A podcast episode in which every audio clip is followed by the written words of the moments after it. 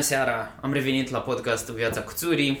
Eu, Țuri, adică Mircea Serediu Constantin, cum mi-au spus părinți când eram mic. Astăzi am un invitat foarte fain cu care uh, am uh, început, uh, cum spun, colaborarea cu ea dintr-o altă ipostază. Ea m-a întrebat dacă eu sunt dispus să povestesc despre traumele copilăriei mele și cum am reușit să trec peste ele și ce am făcut ca să mă dezvolt.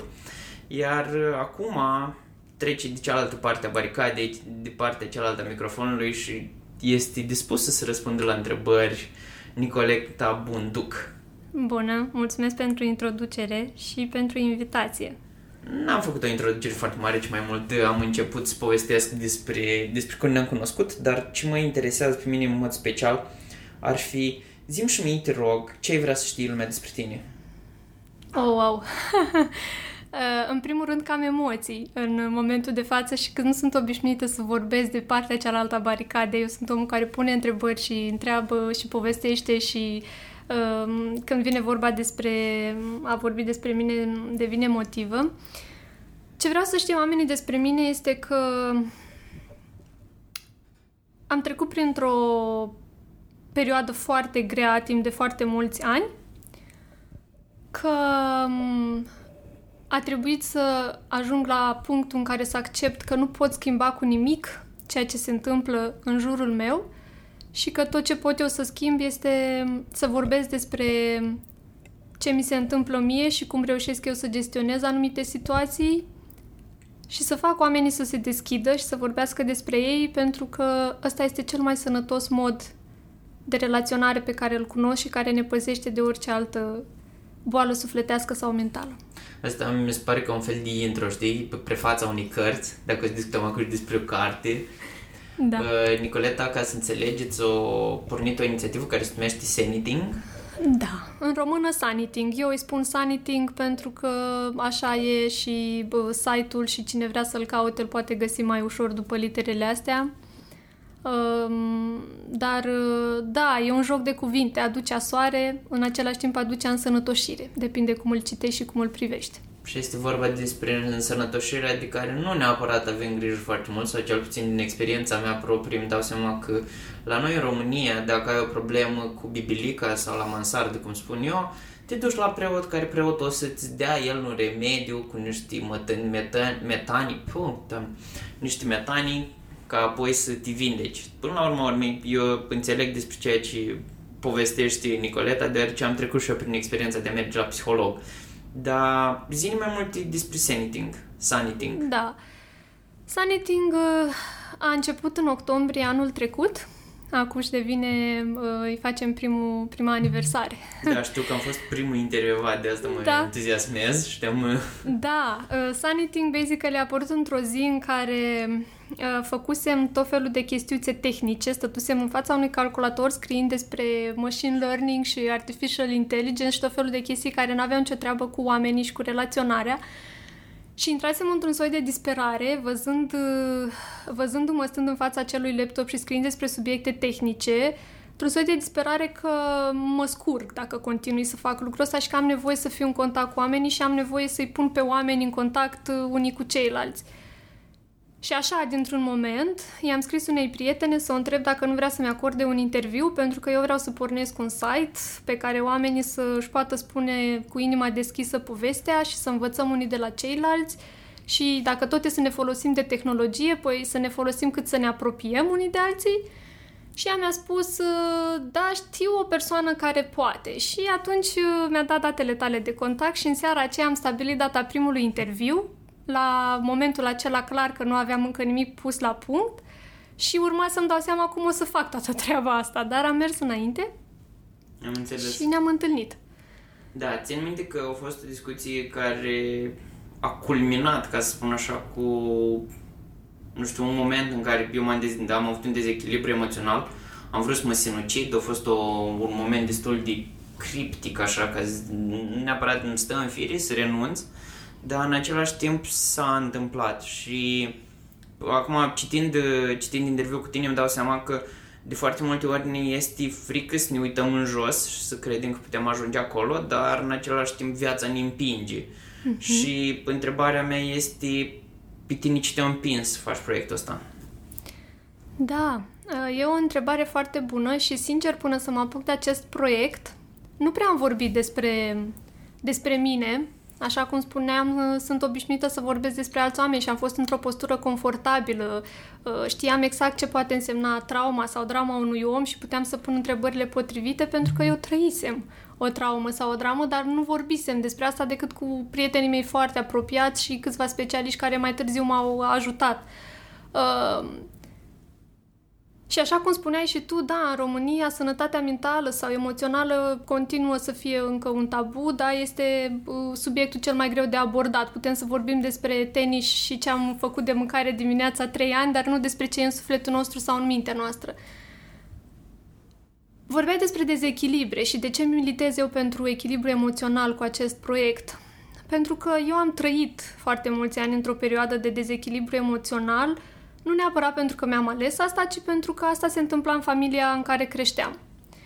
Um, mai târziu aveam să aflu că în această familie se, uh, uh, s-au pus diagnostice precum dependență de alcool, turburare de personalitate, depresie, că oamenii care teoretic ar fi trebuit să-mi asigure suport și... Și modeli pentru tine. Da, și care să mă protejeze, uh, practic au avut nevoie mai mult ei de aceste lucruri și cumva am inversat rolurile. Și așa cum spuneam, timp de foarte mulți ani am trăit cu disperarea de a încerca să-i ajut, de a încerca să-i schimb, de a-i face să ia decizii mai sănătoase, de a-i face să se deschidă, să vorbească, să caute ajutor pentru că au fost și tot felul de circumstanțe uh, în familia lărgită, da, de la bunici, provenind tot felul de dificultăți. Uh, știi cum unele tipare se transmit din generație în generație. Trebuie chiar să dorești mult ca să le schimbi. Da, și uh, cumva de când eram copil văzusem asta la bunici și ajunsesem la rândul meu să trăiesc asta în familia mea. Era destul de înspăimântător pentru că eu crezusem că dacă vedem ce se întâmplă la bunici și cât de greu ne este să intervenim între ei, nu vom trăi asta la rândul nostru în familia noastră restrânsă. Dar se pare că unele tipare au fost mai puternice și s-au perpetuat și ajunsesem din copilul acela speriat să, să vadă o familie într-un dezechilibru emoțional la un adolescent speriat să vadă acest dezechilibru la el însuși și la oamenii cei mai dragi. Uh, da. Ce te speria cel mai tare la momentul respectiv? Trăiam permanent cu teama că se vor sinucide sau se vor omorâ unul pe celălalt, sau că vor divorța și se va alege praful, și că nu pot să fac absolut nimic să schimb acest lucru dar nu acceptasem asta încă și încercam, da, disperată, să găsesc o soluție, pornind de la medici, tratamente, cărți, explicații, prelegeri, da, compasiune. Înțeleg. Tot sistemul ăsta, efectiv, povestindu-mi, mi-aduc aminte de perioada în care eu încercam să impact pe părinții mei și să-i fac să trăiască ca o familie și ca un cuplu, deci empatizez foarte tare cu povestea ta și mi se pare că e un lucru de curaj foarte mare să ai puterea să spui lucrurile astea fără o, nu știu, acceptate, asumate până la urmă Da, vezi tu, asumarea asta a venit după o perioadă foarte lungă și cu foarte multe încercări în care am ajuns și eu în uh, ghearele depresiei. Uh, și mi-a luat foarte mult timp să pot să-mi asum asta fără să mă identific cu asta, fără să pun tot ce s-a întâmplat uh, ca fiind identic cu mine și ca un semn mare așa al exclamării despre asta nu vorbim sau cu asta ne e rușine să ieșim în, înainte, deci punem o fundiță roz și totul e ok. Uh, da, și mă întrebai de ce mi-a fost frică. Asta mi-a fost frică cel mai mult, da, că se va termina toată situația asta uh, fulgerător și uh, că voi... tragic da, și că voi fi regretat uh, faptul că n-am făcut nimic să evit asta. Uh, doi, mă durea foarte tare să-i văd pe oamenii cei mai dragi mie uh, îndurerați, pentru că dincolo de comportamentul la care s-a ajuns uneori de disperarea care a dus la dependența de alcool sau de medicamente sau Uh, la tot felul de certuri și violență, vedeam clar că sunt oameni suferinți, oameni în durere și care efectiv nu știu cum să gestioneze o situație. Spre exemplu, cum a fost falimentul în familia noastră, dar la un moment dat au fost datorii foarte mari și apartamentul era pus gaj, eram în riscul să-l pierdem și atunci au fost nevoie să plece din țară să lucreze și practic de la o vârstă fragedă de când aveam cam 14 ani a trebuit să mă îngrijesc uh, în mare parte singură. Și înțelegeam că trec prin situații grele pe care nu știu să le gestioneze, dar în același timp eu vedeam dincolo de situațiile alea și mi se părea că lumea nu se termină acolo și că dacă totuși am schimbat puțin perspectiva, familia noastră ar fi mai echilibrată și că am putea să găsim niște soluții astfel încât să nu ajungem să ne strângem de gât unii pe alții sau să uh, trăim cu disperarea asta că viața nu mai are sens. Și am văzut că închiderea emoțională, încercarea asta de a ține totul sub uh, preș și de a nu lăsa în afara casei să iasă aceste să povești. iasă, da, da uh, practic uh, acutizează toate dependențele sau disperările sau comportamentele nocive și agresive. Da, asta pot să confirm prin simplu faptul că eu în momentul în care m-am dus la psiholog aveam niște probleme foarte mari cu alcoolul, cu mâncarea. Înțeleg că în momentul în care ai o problemă și ai ceva de rezolvat, de cel mai multe ori când începi să bagi sub preș, iese destul de, nu știu, nasol, ca să zicem așa. Și cred că întrebarea ar fi, bun, ai avut toate problemele astea, dar ce te-a făcut să ieși din afară? Pentru că până la urmă mi-a avut, ai ajuns la vârsta de 29 de ani cu toate situațiile respective. Ce Da. te-a făcut să ieși din... Am ajuns într-adevăr și bă, sunt bucuroasă de acest lucru pentru că am ajuns și eu în sfârșit în etapa în care să iubesc viața și să vreau să, să o trăiesc și acum uh, mi-ar fi părut rău să o pierd sau să nu fi ajuns în etapa asta în care să o gust. Dar foarte mulți ani, uh, cumva focusându-mă pe bă, rolul ăsta de salvator uh, și lăsând un pic la o parte viața mea, M-am consumat foarte mult, am ajuns undeva la a cântări sub 40 de kilograme în liceu.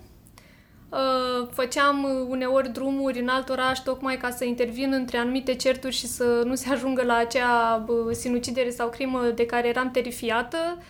Um, și îmi, le- îmi neglijam programul sau uh, relațiile și de aici, bineînțeles, ro- rostogoleau alte chestii în viața mea și mi-era foarte greu să continui. Am ajuns uh, la un moment dat să am relații nesănătoase, disperat, uh, căutând iubire și la un moment dat stăteam în pat cu perdelele trase, fără să-mi doresc să mă mai trezesc, fără să-mi doresc să mă duc la serviciu, fără să-mi doresc să mai aud despre nimeni și nimic. Și în momentul ăla am ajuns exact în, în aceeași stare în care viața nu mai părea să aibă sens. Mă gândeam dacă să mă duc la un psiholog. Uh, Eram încă m, probabil undeva prin, uh, prin facultate sau imediat după ce am terminat-o, deci nu atât de matură, ca să spun. N-aveam bani, pentru că eu lucram încă din liceu ca să mă întrețin și plăteam chirie și facturi și mâncare și nu, nu vedeam cum aș putea să achit acele costuri. Știam că nu, psihologul costă foarte mult și uite, ăsta este un alt aspect despre care aș vrea să discutăm apoi, că nu sunt servicii de prevenție. Și ce m-a ținut în acele momente, deși îmi veneau tot felul de gânduri, n-am pus niciodată în practică vreo tentativă de a-mi lua zilele, dar m-am luptat cu gânduri de acest fel. Ce m-a ținut a fost că nu se poate ca asta să fie tot. Că nu e posibil. Dacă viața nu s-a oprit încă, în momentul acesta, înseamnă că mai sunt lucruri de văzut și de trăit. Nu știam care și cum și de ce aș spera la ceva mai bun. Dar pur și simplu a fost în mine ceva, oamenii poate îi spun nădejde sau speranță, poate curiozitate sau curaj. Dar eu cred că a fost mai mult o neputință de a mă opri acolo, efectiv. Nu puteam să renunț în punctul acela și simțeam nevoia să merg mai departe. N-au urmat ani ușori, n-am apelat atunci la un specialist, am încercat să duc uh, tarele astea așa cu mine, așa cum am putut. Între timp s-au încheiat și unele relații tumultoase care, uh, într-un fel sau altul, mi-au făcut rău, dar mi-au făcut și bine pentru că au făcut loc pentru altceva, pentru mai multă sănătate. Și am prins curaj, la un moment dat, să apelez la un grup de suport. Cred că aici vreau să ajung. Asta era următorul pas în care vreau să te întreb despre grupul de suport. Deci... Da, Am fost la un grup de suport, uh, a se nota că, da, vorbesc despre lucrurile astea pentru prima dată și uh, am emoții, dar am o gazdă bună, deci încerc să fiu cât se poate de coerentă. Am fost la un grup de suport, uh, da, pe ceea ce numim codependență. Practic, oameni care provin din familii în care se consumă alcool și care nu doar că sunt puși în situația de a Uh, gestiona uh, dependența celuilalt, ci și uh, rămân cu un fel anume de a, re- de a relaționa, da? simțindu-se ultra responsabil pentru ceilalți, poate și uh, foarte umili. Și atunci, cu o încredere în sine extrem de scăzută, cu o rușine foarte mare că nu știu cum aș putea să vorbesc despre toate lucrurile astea într-un grup de oameni, m-am dus acolo, m-am prezentat și, spre surprinderea mea, mi-am dat seama că toți oamenii care au venit acolo aveau traume similare. Și că toată încercarea aceasta obositoare de a ține lucrurile sub control și ascunse în secret nu făcea decât să mă macine și să trăiesc cu iluzia că poți oamenii normali, da, odată că poți să-i salvezi pe ei și a doua oară că oamenii normali nu trec prin situații de genul ăsta, că în familiile da. normale totul este roz și frumos și că, știi, avem noi puțin ghinion și ar trebui să nu prea discutăm despre lucrurile astea. De când să... toată lumea are problema asta, adică am auzit-o în așa de multe contexte, dar mi se pare că e spusă doar la col, pe la colțuri. Da. E o rușine incredibilă de a povesti că, băi, eu nu am greșit cu nimic, adică m-am născut în familia aia, nu... E foarte e greu de văzut. O moștenire. E foarte greu de văzut asta atunci când faci parte din familia aia și nu ai alt sistem de susținere. Ți se pare că toată lumea va pune semnul egal între tine și familie sau comportamentul familiei, că vei fi și tu considerată o persoană, uh, nu știu, care nu știe să reacționeze și care trebuie să fie dată la o parte ca să nu facă probleme și uh, nu când vezi echilibru sau armonie în jurul tău, îți face și mai mult rușine că tu uh, nu ai văzut așa ceva, n-ai cunoscut, poate decât în momentele fericite, că sigur nu e mereu o dramă, dar uh, ai tendința de a te închide și de a păstra asta doar pentru tine ca să fii acceptat de societate, să fii acceptat de prieteni, deși nu te-ar respinge nimeni, dar asta este în capul omului care, să zicem, crește într-un astfel da, de mediu. Păi, suntem, o chestie la care mi-am dat eu seama, de ce crezi că oamenii nu, ne, nu ne-ar accepta așa? De, de unde vine mitul ăsta? Eu cred că oamenii ne-ar accepta, eu cred că nu ne acceptăm noi până acolo. Eu cred că nu acceptăm noi faptul că ne-am născut în familia aceasta și faptul că există probleme în toate familiile, mai mici sau mai mari, de o anumită natură sau de alta, și nu acceptăm faptul că nu suntem perfecți. Dar foarte multă lume are această tendință de a ieși în față cu ce a făcut mai bun, cu uh, anumite progrese, cu anumite premii, cu un job, cu uh, locuri prin care a fost călătorii sau orice altceva și mai puțin cu cine este.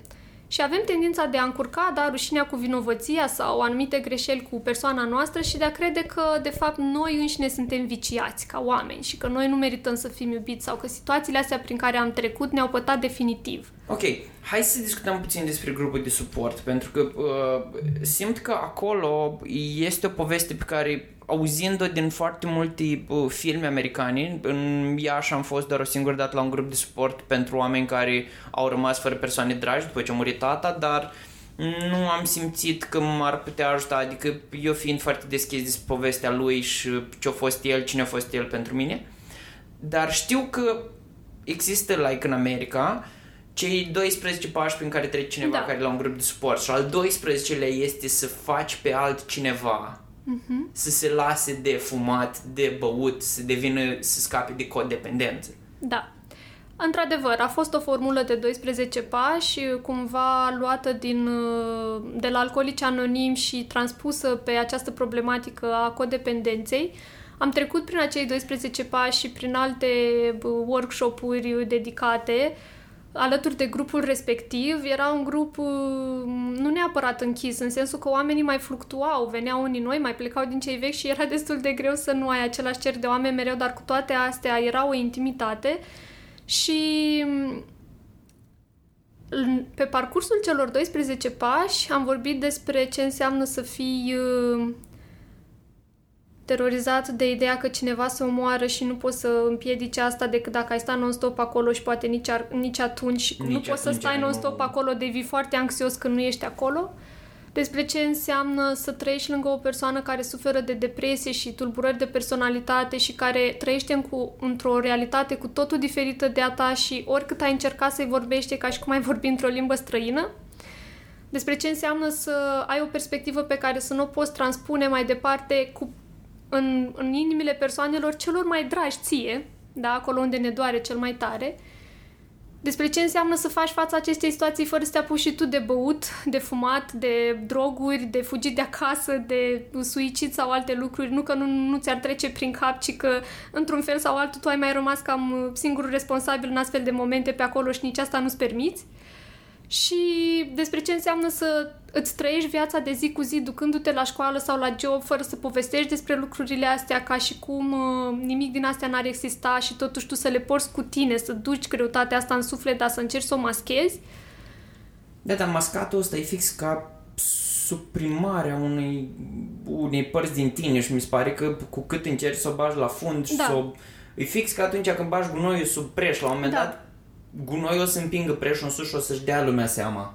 Da, și nu neapărat că o să-și dea lumea seama, cât că o să-ți dai tu seama că nu poți să trăiești o viață pe care să nu ți-o asumi, că nu poți să-ți uh, accepti anumite lucruri pe care uh, nu poți să le schimbi și mai ales că, că tu nu poți să te oprești în momentul ăla în care să nu-ți mai vezi viața deloc. Pentru că trebuie să-ți reiei puterea și să încerci să-ți reconstruiești viața și nu spun asta ca pe un optimism din ăla să fim zen, să vedem totul pozitiv. Să pentru fim că, toți împreună. Pentru că eu nu cred în asta. Eu cred într-o perspectivă bună, dar eu nu cred că asta vine cu uh, ascunderea unor lucruri sau cu evitarea lor, cu ignorarea lor. Da? Eu cred că asta vine cu asumarea tuturor emoțiilor, de furie, de tristețe, de neputință, de, de să zicem, uh, disperare, uh, de frică, foarte multă frică în astfel de situații, da? Și să înțelegi că toate astea fac parte din viață și ok, este foarte greu, este foarte greu să treci dincolo de asta și să-ți găsești o altă perspectivă, o lumea ta în care să crezi și în care să construiești, dar când ajungi la pasul acela al 12-lea, când reușești să te întorci și să te uiți și la viața ta și să-ți dai seama până unde ai ajuns cu toate astea, da? Și nu din cauza ăstora.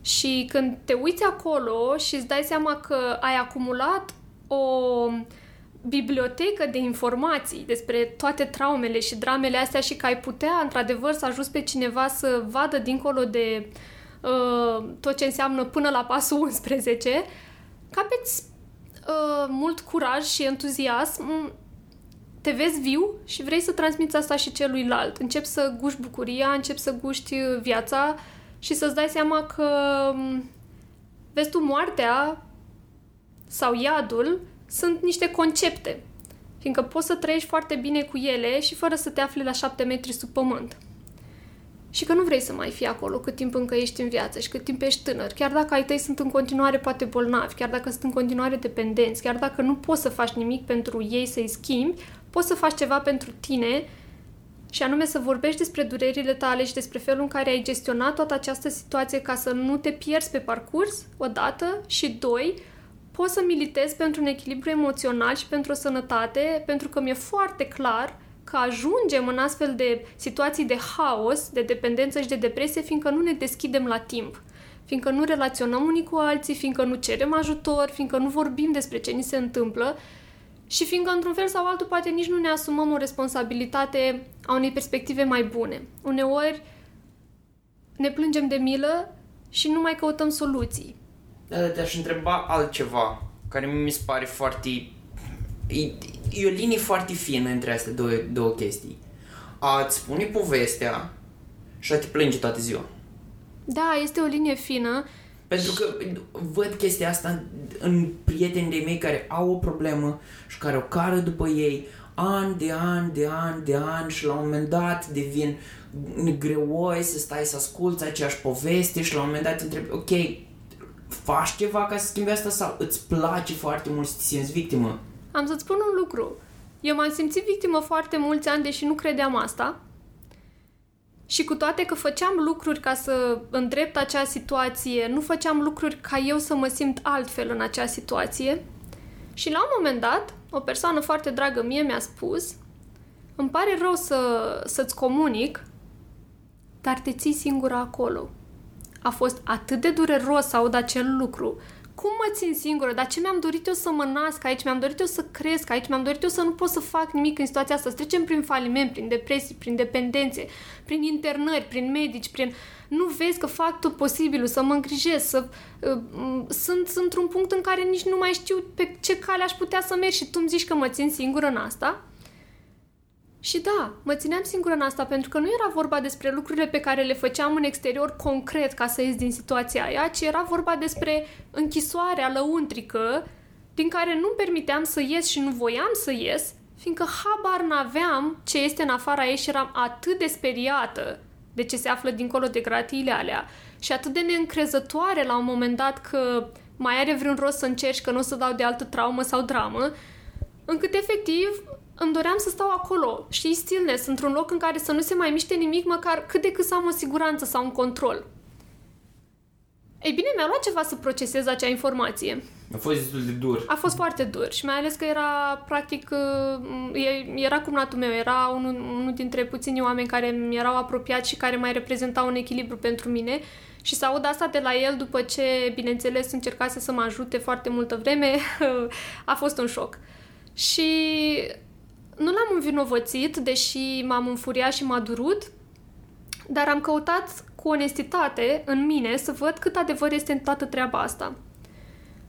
Cred că am un defect și în același timp o calitate, sap adânc. Și nu mă pot opri. Da, și atunci am săpat și am săpat în mine și mi-am dat seama că oricât nu-mi place să accept, are foarte mare dreptate. Și că oricât de neputincioasă mă simt în toată această situație, uh, și oricât de dezechilibrată sunt și oricât de puține kilograme cântăresc, uh, ține doar de mine să fac ceva cu viața mea astfel încât ea să nu mai arate așa. Ok, nu pot să-i schimb pe ceilalți, dar pot să observ cum am ajuns acolo. Pot să-mi iau învățăminte din asta și să fac în așa fel încât eu măcar să încerc să nu repet același tipar, încât să dau asta mai departe oamenilor și să-i fac și pe ei să povestească și hai să vedem împreună cum putem să ieșim dintr-o închisoare și ce e dincolo de acele gratii. Bun. Cum ai ajuns să pui problema hai să ieșim împreună? Pentru că majoritatea, ți-o zic din prisma faptului că văd în ziua de azi materiale de dezvoltare personală exagerat de multe în care vorbesc despre eu, mie, cum pot să fac eu să mă îmbogățesc, cum pot să fac eu mai multe. Totul este axat pe persoană, pe eu uh-huh. și nu pe noi. Și automat comunitatea nu apare pentru uh-huh. că eu nu mă văd parte dintr-o comunitate, ci mă văd parte din mine. Da. Știi, sunt foarte multe zicale apropo de dezvoltarea personală și de domeniul acesta care spun că uh, fericirea vine abia atunci când dai sau când te deschizi sau când ești în comunitate. Dar că nu poți să faci asta decât dacă te vezi întâi pe tine și te iubești pe tine. Și cred că aici este pragul în care alunecăm. Pentru că, da, e nevoie să fiu într-un stadiu de acceptare uh, cu mine încât să zic să fiu jovial într-o comunitate, dar nu mă împiedică dacă n-am ajuns încă acolo să mă duc să mă deschid printre oameni care poate trăiesc același stadiu sau aceeași durere, da? Și faptul că mă îngrijesc astfel încât să nu stau în depresie când văd cât de mult rău face, să nu mă apuc și eu să consum alcool când văd cât de mult rău face, uh, dar într-un mod exagerat, să nu-mi iau zilele când văd că asta n-ar fi absolut deloc o soluție și doar un iad pe care l-aș perpetua, da? Um, toate lucrurile astea mă fac să mă îndrept spre mine, mă fac să mă ridic, dar nu este suficient. Eu dacă, să zicem, ajung la stadiul de maximă perfecțiune pe care mi-l pot eu închipui și stau într-o glastră, da, într-un bol de cristal, voi fi la fel de nefericită.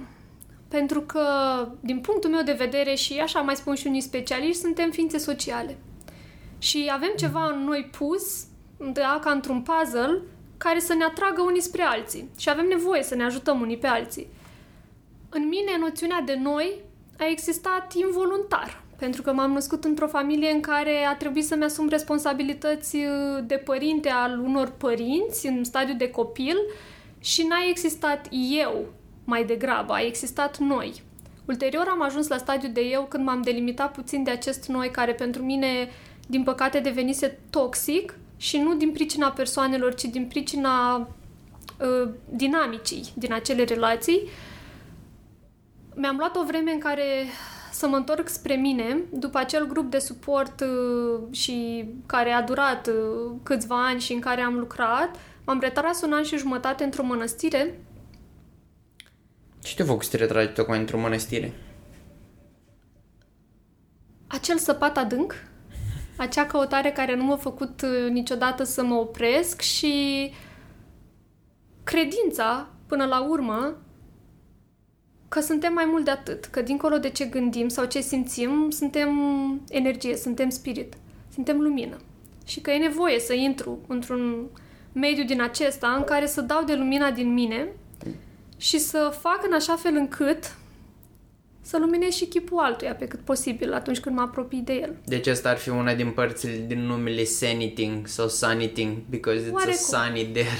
It's a sunny, da, și în același timp este un Saniting care vine de la însănătoșire, de la curajul de a coborâ în, într-un suflet bolnav, fie că are un diagnostic, fie că a stat printre persoane cu diagnostic și a vedea că nu e numai boală în viața asta și nu e numai greu și durere și traumă, că există și bucurie și dorința de a trăi și uh, a mirosi o floare și uh, a fi cu inima deschisă către cineva care trece prin astfel de momente sau către aparținători dintr-un punct în care nu neapărat comunici verbal cu el sau îl pui pe un pomelnic, ci efectiv uh, ai luat pe toți așa în inima ta.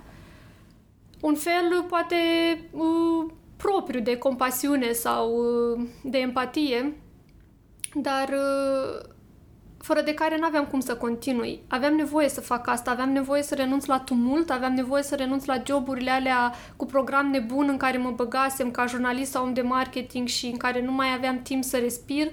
Poate aveam nevoie să las toate lucrurile deoparte ce țin de a avea și a face și a mă orienta pu- puțin spre a fi.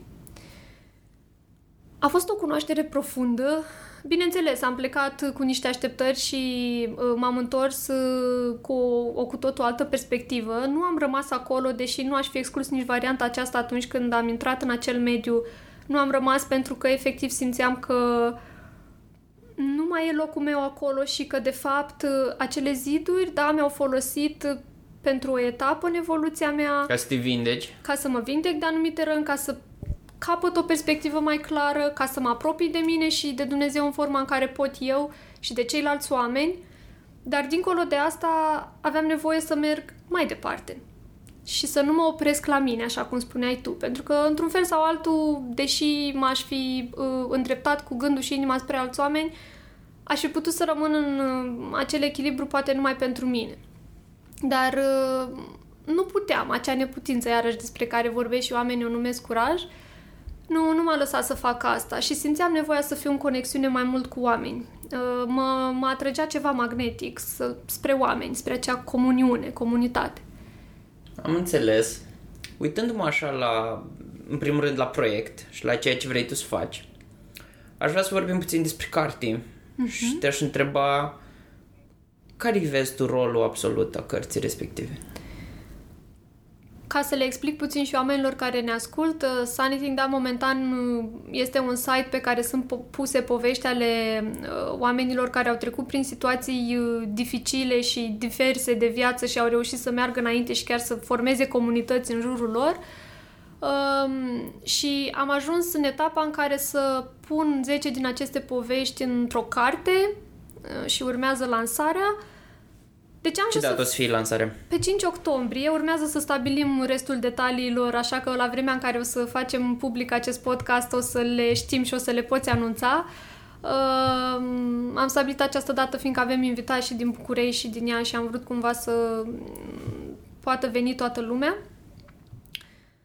Am ales să pun aceste povești și într-o carte pentru că dincolo de site-ul ăla pe care l-am făcut de una singură cu interfața pe care am reușit să o construiesc într-o seară, uh, mi s-a părut că ar fi o variantă și mai bună de a propaga aceste povești și de a ajunge la oameni care poate n-au auzit de site sau de proiect, dar trec printr-o librărie și văd cartea și li se pare ceva interesant sau oameni care vor auzi odată cu lansarea despre acest proiect Totodată, atât tu cât și celelalte persoane care au acceptat să facă parte din acest proiect au posibilitatea de a da mai departe contribuția lor și uh, această carte oamenilor dragi.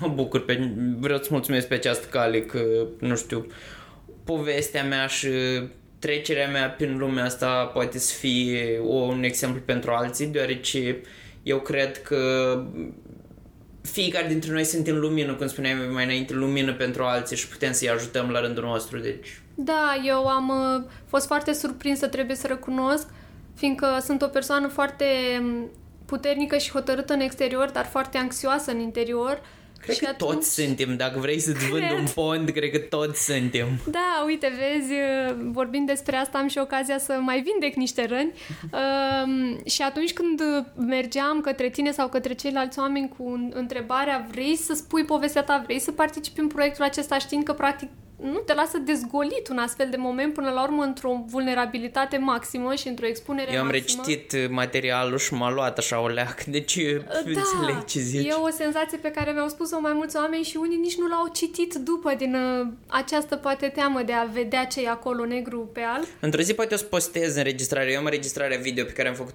audio pe care am făcut Mhm. atunci și cred că la un moment dat am, să, am curajul să o postez pe, Da, pe eu podcast. uh, te susțin până atunci. da. Și am avut surprinderea mergând spre toți oamenii aceștia așa temătoare, vrei să faci chestia asta? Și dacă mă refuz nu e nicio problemă. Și toată lumea să-mi spună da, cum să nu, cu mare drag, cu ce pot să ajut. Și chiar după ce lumea a spus povestea și a trecut cumva așa prin șocul dezgolirii, a, și-au asumat toți oamenii chestia asta și au mers mai departe și au făcut foarte mult bine pentru că am primit feedback-uri ulterior uh, de la oameni care au citit poveștile și care mi-au spus cât de profund poate să fie și da, asta e ce am trăit și eu și mamă cum ai scris chestia asta și am plâns sau am râs sau am, am trăit povestea omului respectiv și am învățat din ea ceva. Și ca să mai zic un secret, de ce am vrut să f- pun această carte, pentru că fix oamenii care au venit spre mine sau înspre care m-am dus prin acest proiect au apărut în viața mea cu povestea lor într-un moment în care aveam nevoie să aud ceva din ce aveau de spus, în care aveam ceva de rezolvat sau de făcut în direcția aia și de la fiecare om am învățat un lucru care era esențial pentru mine în etapa aia în care l-am întâlnit și vreau să dau asta mai departe. Vreau ca oamenii care citesc aceste povesti să aibă și ei șansa pe care am avut-o eu de a crește odată cu expunerea oamenilor și de a învăța din exemplele lor. Hai să facem o altă chestie. Stăteam și mă gândeam la un moment dat cum ar fi dacă blogul tău ar fi un blog al comunității, pe lângă blogul tău. Cum ar fi dacă, dând un mail, oamenii se poate să-ți trimită poveștile lor și dacă... Ar fi absolut minunat. Singura bă, chestie pe care o am uh, în uh, minte este că vreau ca oamenii care uh, pot să facă asta să-și asume identitatea, să trimită fotografii, să vorbească despre cât se poate de onest și de sincer, ne și întâlnim dacă au nevoie să le pun întrebări. Și de ce am vrut să fac chestia asta în felul acesta? Odată pentru credibilitate, da, pentru că suntem oameni și ne putem gândi foarte ușor că am inventat niște chestii super tari și le-am dat publicului și odată pentru că avem nevoie să vedem un exemplu viu de om care a trecut prin lucrul ăla și pe care pot să pun mâna, pot să-l sun, pot să-i trimit un mail dacă e și să discut mai mult cu el. Și nu vreau să mă opresc la un simplu text, știi? Și atunci uh-huh. eu, uh, da, îmi doresc să duc acest proiect la stadiu de comunitate. Momentan am strâns niște povești și niște oameni în jurul poveștilor. Ar fi minunat dacă oamenii ar îndrăzni să trimită Ok, poveștile unde lor. poți să fac asta? Hai să, hai să facem un call for action, nu știu. Dacă vrea cineva să-și trimite povestea, unde poți să Eu trimită? pot publica uh, pe Saniting fără probleme. Este o adresă de e-mail a, san, a site-ului contactaronsaniting.com Ok, acolo Și puteți să-i acolo- trimiteți povești Nicoletei și Nicoleta de acolo o să vă preia pe voi, o să preia poze, material și o să încerce să facă cât se poate de mult. Da. Ne apropiem de finalul interviului, cred că aș putea sta de vorbă cu tine ore întregi. Așa e. Vreau să îți mulțumesc, m-a emoționat super tare pentru că înainte de interviu, ca să înțelegeți, am avut o discuție cu ea în care am auzit povestea și pentru mine a fost uh, foarte emoționant să ascult povestea câteodată îmi venea să dau lacrimi, da. Uh, și pentru că empatizez foarte mult cu povestea ei, am trecut prin chestii de genul ăsta, provin dintr-o familie în care lucrurile nu au fost așezate așa cum ar fi trebuit și m-am născut acolo și am încercat să o schimb, să devin eu responsabil și până la urmă, urmă dacă nu-ți iei tu responsabilitatea respectivă, nu ai cum să, să duci lucrurile mai departe pentru tine. Așa că, nu știu, în primul rând sunt recunoscător că existi, că ai curajul să-ți pui povestea și că, nu știu, poți să fii inspirație pentru alți oameni. Mulțumesc mult! Mergând, eu am trei întrebări pe care le pun la finalul interviului bă, pentru fiecare om și bă, mai, mai ales că tu ești jurnalist, o să te întreb în felul următor. Ești la finalul vieții, o să vină un alt jurnalist la tine, ai să ai 90 ceva de ani și o să vrea să scrii cartea ta. Cum wow. se va numi? Cum se va numi? Uh, se va numi Povestea unei inteligențe emoționale. Ok, interesant. Uh-huh. Da, pentru că eu din, din tot parcursul meu am învățat foarte multe despre emoții și acum lucrez în special cu copii și chiar și cu adulți să-și gestioneze emoțiile și am văzut că dincolo de inteligența pe care o avem așa ca IQ sau uh, uh, intuiția sau inspirația noastră, există și o anumită uh, dexteritate, dacă vrei să-i spui, în, uh, într-o anumită uh, situație în care ești emoționat, pozitiv, negativ, cum vrem să o numim și asta se poate învăța. Ok. Care ar fi trei capitole din carte respectivă? Ce făceam eu greșit când nu știam să gestionez emoțiile? Ok. Al doilea? Cum am învățat să le gestionez, cum am învățat să le gestionez în sensul de a uh, nu reacționa, ci de a acționa de a vedea dincolo de mesaj la nevoia persoanei respective sau a mea. Da, asta ar fi un alt uh, capitol uh, important, aș spune eu. Iar al treilea capitol ar fi ce daruri mi-a adus conexiunea cu oamenii și ce m-au învățat și ei pe mine atunci când am încercat eu să învăț pe ei câte ceva, pentru că de la fiecare oră, cu fiecare copil sau adult cu care lucrez, sau la fiecare poveste pe care o scriu, plec de acolo mai bogată. Ok, interesant. Și mergând la ultima întrebare.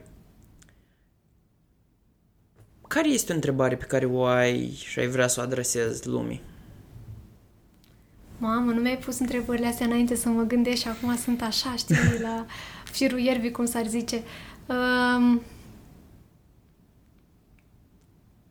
de ce ți cel mai tare rușine și n-ai vrea să știe nimeni? Spune chestia aia unei persoane în care ai încredere, dacă nu poți să o spui în gura mare, și eliberează-te. Și care ar fi răspunsul tău?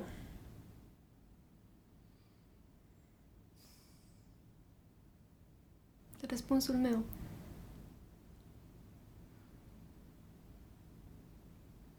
Nu știu dacă să-ți dau exemple concrete de greșeli pe care le-am făcut, încerc să-mi dau acum seama... Nu, eu te întreb fix că... de ce, de ce ți-e cel mai tare da, frică. Uh, frică.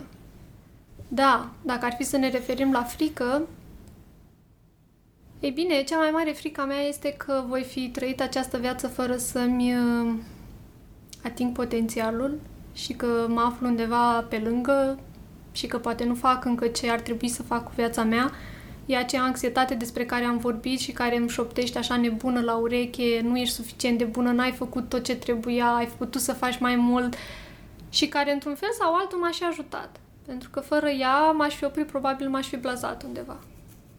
Ok. Bun atunci. Mersi, Nicoleta, pentru toate răspunsurile. Mersi pentru, nu știu, timpul acordat să iei interviu, să scrii povestea, să facem uh, photoshooting-ul. Chiar am avut un photoshooting super șmecher, pozele alea în clima aia, în poza mea de la profil, este de la photoshooting-ul pe care l-am făcut cu Nicoleta. Așa că până data viitoare aștept întrebările voastre, dacă mai aveți întrebări, puteți să-mi scrieți pe Facebook sau pe Instagram sau mă găsiți voi într-un fel sau altul la evenimente pe Iași sau prin țară. Apoi, un singur lucru pot să vă las cu un gând pe care îl las tuturor oamenilor. Viața cu voi este cea mai frumoasă viață. Mersi!